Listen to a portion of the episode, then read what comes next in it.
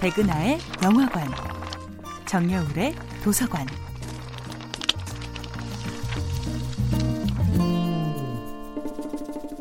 안녕하세요. 여러분과 아름답고 풍요로운 책 이야기를 나누고 있는 작가 정여울입니다.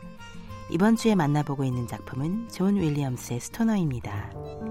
스토너는 제1차, 2차 세계대전의 광풍을 겪어내면서도 다른 많은 친구들과 달리 입대하지 않았고 학교에 남아 묵묵히 공부하는 길을 선택했습니다. 그로 인해 비겁한 청년으로 낙인 찍히기도 하지만 그는 자신이 완전히 동감할 수 없는 전쟁의 광풍에 스스로를 던지기보다는 온전히 책임질 수 있는 배움의 길을 선택하는 것이 옳다고 믿었지요. 스토너는 우여곡절 끝에 마침내 영문학 박사학위를 받았고 이디스와 결혼도 했으며 어여쁜 딸 그레이스도 얻었습니다. 그리고 미주리 대학의 조교수가 됩니다. 그는 10년 전에는 꿈도 꾸지 못했던 삶을 살게 됐지만 이상하게도 행복하지가 않습니다. 그의 일방적인 사랑으로 시작된 결혼 생활이 난파 직전이었기 때문입니다.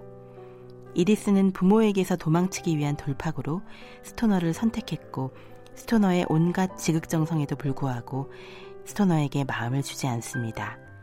스토너는 점점 외로워지고 마침내 집안에서 아내 대신 아이를 돌보는 남자, 집을 사기 위해 대출한 돈을 갚는 남자, 허울뿐인 남편이 되고 말지요.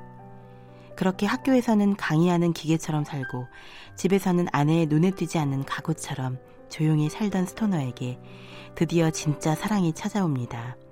이 사랑은 너무 격렬해서 평생 음지식물처럼 조용히 살아온 스토너에게 쓰라린 고통과 함께 온몸을 태워버릴 듯한 뜨거운 열정을 불어넣습니다. 캐서린은 스토너의 수업을 듣던 학생이었습니다. 철두철미하고 엄격한 스토너 교수의 눈이 번쩍 뜨이게 할 만큼 훌륭한 논문을 발표한 캐서린은 스토너의 정신세계를 가장 잘 이해하는 사람이었습니다.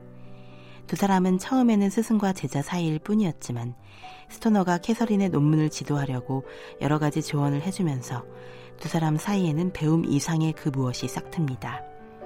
학교에서는 동료 교수의 지독한 괴롭힘으로 조교수 이상의 자리에는 올라가지 못했고 집에서는 아내에게 박대당해 더없이 외롭던 스토너는 고립무원 상태였지요.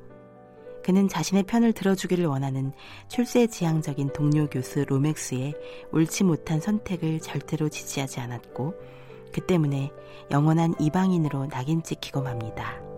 정여울의 도서관이었습니다.